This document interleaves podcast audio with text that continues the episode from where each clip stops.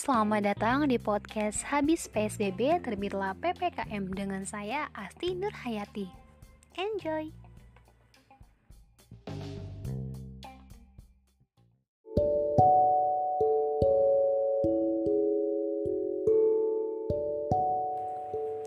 PPKM atau pemberlakuan pembatasan kegiatan masyarakat telah sah diterapkan pada tanggal 11 sampai 25 Januari. Kebijakan ini menggantikan pembatasan sosial berskala besar atau PSBB. Lalu, apa perbedaan yang dirasakan oleh masyarakat?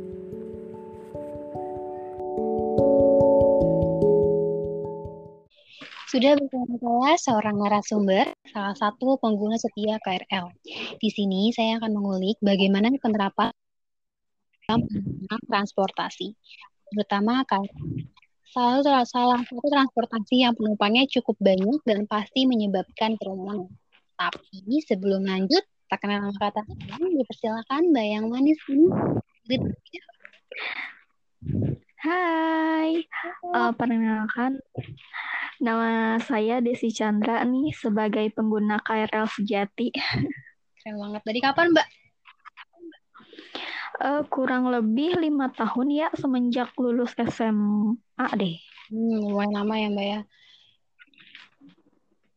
Jadi Mbak Desi, saya awal-awal saya tanya dulu nih, apa sih dampak yang Mbak rasakan semenjak kebijakan PPKM ini berlaku?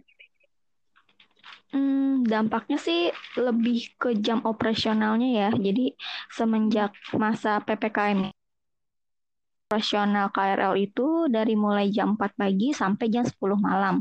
Sebenarnya sih ini pengaruh Iya, sebenarnya tuh ini pengaruh banget ya sama jam pulang kerja uh, saya pribadi. Hmm. Karena kalau misalkan itu harus nyesuaiin banget nih sama jadwal KRL-nya. Terus kalau misalkan saya lembur, uh, mau nggak mau saya harus cari transportasi lain. Paling juga saya menggunakan aplikasi online ya kalau udah jam 9 malam ke atas. Hmm. Lumayan mahal ya Mbak ya kalau naik Gojek online gitu. Iya, mahal banget. Apalagi dari Jakarta ke Tangerang kan, jauh. Lalu Mbak, untuk jumlah pengguna KRL nih Mbak, ada penurunan yang signifikan nggak sih Mbak? Uh, kalau menurut saya pribadi sih ada penurunan drastis ya, so, karena biasanya uh, saat saya berangkat kerja nih sekitar jam 6 sampai jam 7 pagi, terus pulang kerja jam 5 sampai jam 7 malam, pasti uh, KRL tuh penuh oh. banget mbak.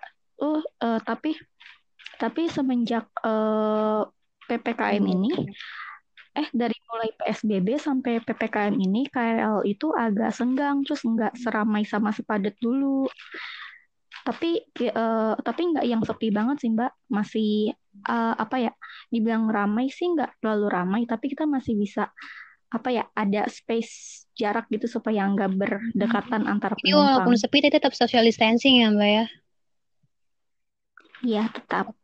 Pasti. Terakhir nih mbak saran untuk masyarakat yang ingin menggunakan KRL saat ppkm apa aja sih mbak yang harus dipersiapkan?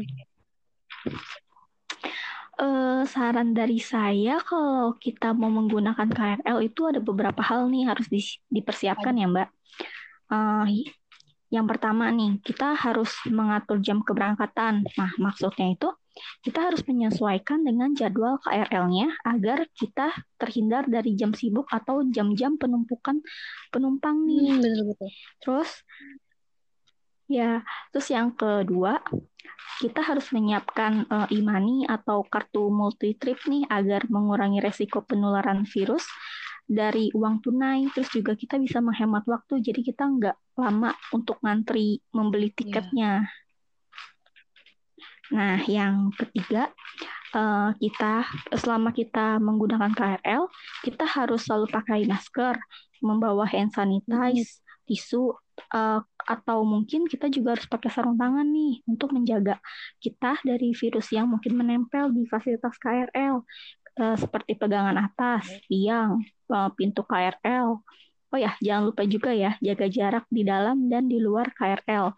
Terus yang terakhir, uh, yang terakhir itu harus selalu mematuhi protokol kesehatan selama menggunakan KRL. Itu jangan pernah dilupakan. Jadi yang paling penting itu jaga jarak, patuhi protokol kesehatan, dan lebih menggunakan ini ya Mbak ya? Iya, benar sekali. Terima kasih banyak Mbak Desi yang sudah mau bergabung dan memberikan informasi penerapan PPKM. Ya.